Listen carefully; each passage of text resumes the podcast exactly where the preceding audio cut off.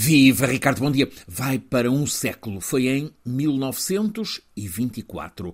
O astrónomo Edwin Hubble, depois de com um telescópio ter conseguido avançar como nunca até então fora possível pelas imensas distâncias cósmicas, anunciou então uma descoberta que mudou radicalmente a perspectiva sobre o nosso lugar no universo. Ele revelou que afinal a Via Láctea não é a única galáxia no universo, mas uma de muitíssimas mais. Sabemos que milhares de milhões de galáxias com esta revelação de Hubble, ficaram abertos grandes enigmas para resolver, no essencial, descobrir aquilo que escapa aos nossos olhos. Os nossos olhos não será a expressão mais rigorosa, o que escapa aos astrofísicos, que por sua vez nos explicam o universo e que passa por dois factos. Um, o de que o universo está a crescer em grande expansão acelerada. O outro facto dá-nos a medida do nosso desconhecimento.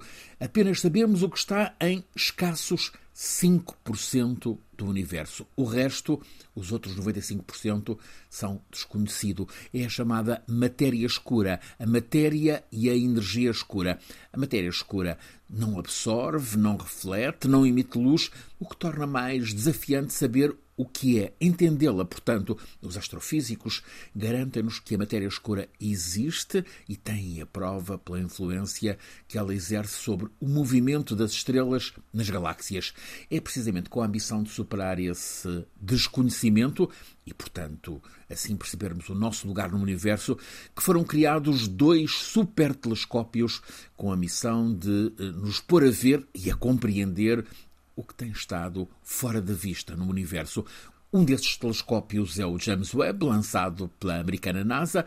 O outro é o Euclides, nome que homenageia o matemático pai da geometria. Este Euclides é produto da Agência Espacial Europeia. Há cooperação entre as duas grandes agências, a NASA e a ESA, e estas duas missões, estes dois supertelescópios, complementam-se. O Euclides está voltado para a vista geral sobre o universo desconhecido. O Webb faz uma espécie de zoom, ou seja, é uma lupa sobre pontos da grande paisagem revelada pelo Euclides. O Webb foca-se na visão do pormenor, enquanto o Euclides dá a panorâmica. Já tinham sido revelado nestes últimos meses imagens maravilhosas da profundidade colorida do céu, captada pelo Webb. Agora acabam de ser mostradas as primeiras cinco imagens enviadas pelo Euclides a partir do lugar onde está posicionado, lá longe, a 1,6 milhões de anos-luz.